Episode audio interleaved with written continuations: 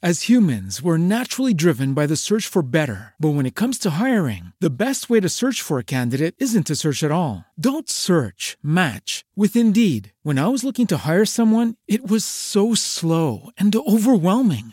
I wish I had used Indeed. If you need to hire, you need Indeed. Indeed is your matching and hiring platform with over 350 million global monthly visitors, according to Indeed data, and a matching engine that helps you find quality candidates fast. Ditch the busy work. Use Indeed for scheduling, screening, and messaging so you can connect with candidates faster. And Indeed doesn't just help you hire faster. 93% of employers agree Indeed delivers the highest quality matches compared to other job sites, according to a recent Indeed survey. And listeners of this show will get a $75 sponsored job credit to get your jobs more visibility at Indeed.com slash podcast. That's Indeed.com slash podcast. Terms and conditions apply. Già sul giorno della sparizione ci sono perplessità. Sua madre dice che è sparita il 3 di giugno, che quel giorno semplicemente non è rientrata dal lavoro. Noi colleghi invece non siamo convinti. C'è chi dice il 6, chi il 10, chi addirittura il 16 di giugno. Poi ci sono io che potrei sbagliarmi, ma sono convinta di averla vista allo stabilimento intorno al 20 di giugno. Potrei giurare che era proprio lei che si è messa pancia a terra insieme a me per pulire, quando per sbadataggine ho rovesciato un secchio di frattaglie di pesce, una colata scivolosa di intestini, code, teste e pinne. E chi altri mi avrebbe aiutata se non Barbara? Ma sua madre insiste il 3 di giugno e aggiunge che lei se lo ricorda bene perché era martedì e Barbara ogni martedì esce un po' dopo perché c'è la polizia dei macchinari. Dice che per questo non si è preoccupata. L'ha aspettata con la cena pronta nel terrazzino, mentre la strada si faceva scura e dal cortile in basso saliva il fumo di salsicce arrostite sulla griglia. Aveva rivoltato un piatto sulle zucchine fritte per non farci posare le mosche. I carabinieri, nel dubbio, prendono per buona la versione della madre, anche se vatti a fidare di una che denuncia la scomparsa di sua figlia dopo tre settimane e che interrogata su quel ritardo scuote la testa dicendo non volevo portare disturbo. Fatto sta che cominciano a cercare Barbara soltanto alla fine di giugno, quando ormai Barbara era già belle andata o belle sepolta, se stiamo a sentire quelli che pensano abbia fatto una brutta fine. Noi colleghi siamo imbarazzatissimi, una cosa da grattarsi la faccia proprio. Quando i carabinieri vengono a chiedere le solite cose che si chiedono in questi casi, che rapporto avevate, che faceva, frequentava degli uomini, Qualcuno dice di aver notato sì qualche cosa di strano allo stabilimento negli ultimi giorni, una sensazione insolita. Una sensazione tipo? Ma tipo quando tolgono un quadro dalla parete. Ma una cosa che era rimasta nell'aria, senza nome.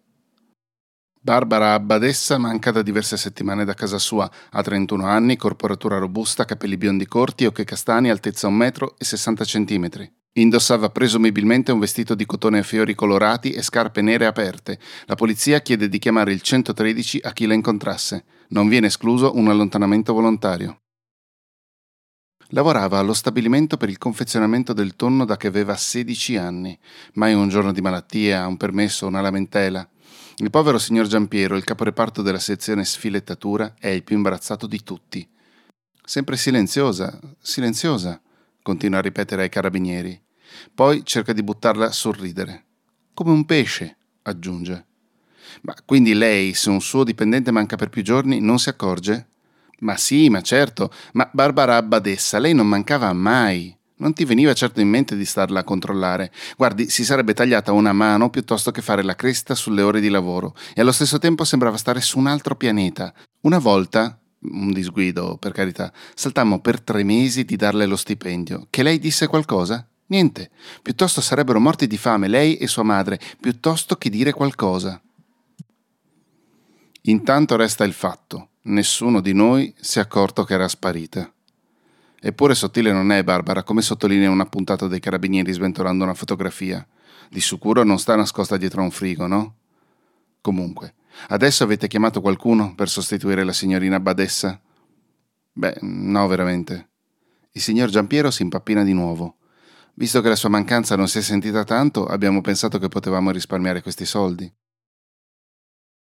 Più avanti, settimane dopo, sua madre ci racconta che in realtà lei dai carabinieri c'era andata già quella sera stessa del 3 giugno. Solo che non l'avevano capita bene, le avevano detto vedrà signora che sua figlia è andata da qualche parte con il fidanzato e poi le avevano fatto segno con la mano di fare silenzio, che alla tv c'era la partita dell'Italia e Paolo Rossi era entrato in area di rigore. E lei si era confusa e se n'era andata. Si era detta magari è andata via davvero con il fidanzato. Ma perché doveva essere scappata con il fidanzato? Ma ce lo aveva Barbara il fidanzato? La madre non ci risponde, chiede se vogliamo altro caffè. Per andare a trovare la madre alle case popolari ci abbiamo messo tutto il pomeriggio. Portiamo un cesto di pesce, ce lo passiamo a turno perché è pesante e alle tre del pomeriggio si schiatta. A un certo punto Rosaria si pianta con le sue caviglie grosse in mezzo all'asfalto e non va più né avanti né indietro. Dobbiamo metterci tutte a spingerle le mani sul culone per farla muovere. Una giornata che piuttosto era cosa di andarsene in spiaggia. Le case popolari sono uno di quei posti dove gli odori di dentro, di caffè, di candeggina, di sugo, di cesso, stanno fuori in mezzo alla strada. La casa sembra una teca del Sacro Cuore di Gesù, tutta marrone e fiori finti, i mobili marrone e le piastrelle marrone. Le pareti della sua stanza, la stanza di Barbara, sono piene di libri e riviste. Riviste di vestiti, di trucchi, di diete, fotoromanzi. Tu lo sapevi che Barbara passava il tempo a leggere? Faccio no no con la testa che forse Barbara ci diceva mai qualche cosa. Dai retta a me, si sentiva superiore. O le pareva di annoiarci, magari, azzardo. Questo stabilimento per il confezionamento del tonno lo ha fondato il vecchio Manfred negli anni 50. Prima c'era un altro stabilimento che confezionava sardine e che fu centrato in pieno da una bomba degli alleati. Era il maggio del 43. Si dice che la pasta di sarde schizzò fino alla cupola della cattedrale. Si dice che per tre giorni i gatti della città stettero lì alle carvie sarde dalle maioliche. Il vecchio Manfred è in pensione, ma viene sempre qui a ora di chiusura. Si siede su quella sedia di paglia e fuma una sigaretta dietro l'altra. Ci racconta le storie di quando andava a lavorare stagionale nelle tonnare in Libia, su e giù per il Mediterraneo, da una parte all'altra, col peschereccio. C'è un bello spirito, siamo tutti amici. Ci si conosce, si scherza. Abbiamo una tradizione. Ogni anno facciamo una grande festa per il 15 di giugno, l'anniversario dell'apertura dello stabilimento. Si beve e si balla. L'anno scorso Mattia ha ballato per tutta la sera con la testa infilata in una testa di tonno. C'è una foto, scattata all'ultima festa, dove c'è una donna bionda che si copre il viso e pare proprio Barbara. C'è chi dice ridendo che Barbara ci aveva talmente marcato il senso del dovere che ha continuato a venire al lavoro pure dopo che era sparita. Poi, per un po' di giorni, circolò in città la notizia che la donna sparita, cioè Barbara, in realtà sarebbe finita inscatolata dopo essere stata inghiottita dalla macchina per la pressatura del tonno. Questo perché una signora in città ha trovato un'unghia nella scatoletta presa al supermercato. Una sciocchezza anche perché il tonno, si viene a sapere, era di un'altra marca. Allo stabilimento in quei giorni mettono una grata nuova attorno alla macchina per la pressatura. Il signor Giampiero a un certo punto si scoccia a forza di vedere i carabinieri che vanno e vengono a ogni ora. Tutto sto casino per quella deficiente, dice. Quella se ne sarà andata con uno di quelli con cui si scriveva le lettere, uno di quei maniaci degli annunci sul giornale. A noi sembra una battuta, invece poi si scopre che la storia degli annunci sui giornali è vera. Nella stanza di Barbara trovano tutta una serie di riviste di quelle che riportano gli annunci matrimoniali, bucherellate come centrotavola all'uncinetto, visto che tanti annunci erano stati ritagliati. Ci immaginiamo i carabinieri messi lì, chini sulla scrivania, a confrontare le riviste di Barbara con altre copie degli stessi numeri, per capire che annunci erano stati ritagliati. Farmacista 32enne, alto, serio, onesto, conoscerebbe donna affettuosa e sincera, anche ragazza madre, per amicizia ed eventuale futura unione. Noto, Siracusa. 42enne deluso, solo divorziato, affettuoso, cerca persona sincera per serena unione. Sono artigiano restauratore di Sp- Tras Firenze. Separato 41enne professionista, cerca per unione, nubile o separata, max 35enne, bella presenza e buone condizioni economiche. Sessa a Orunca. Caserta.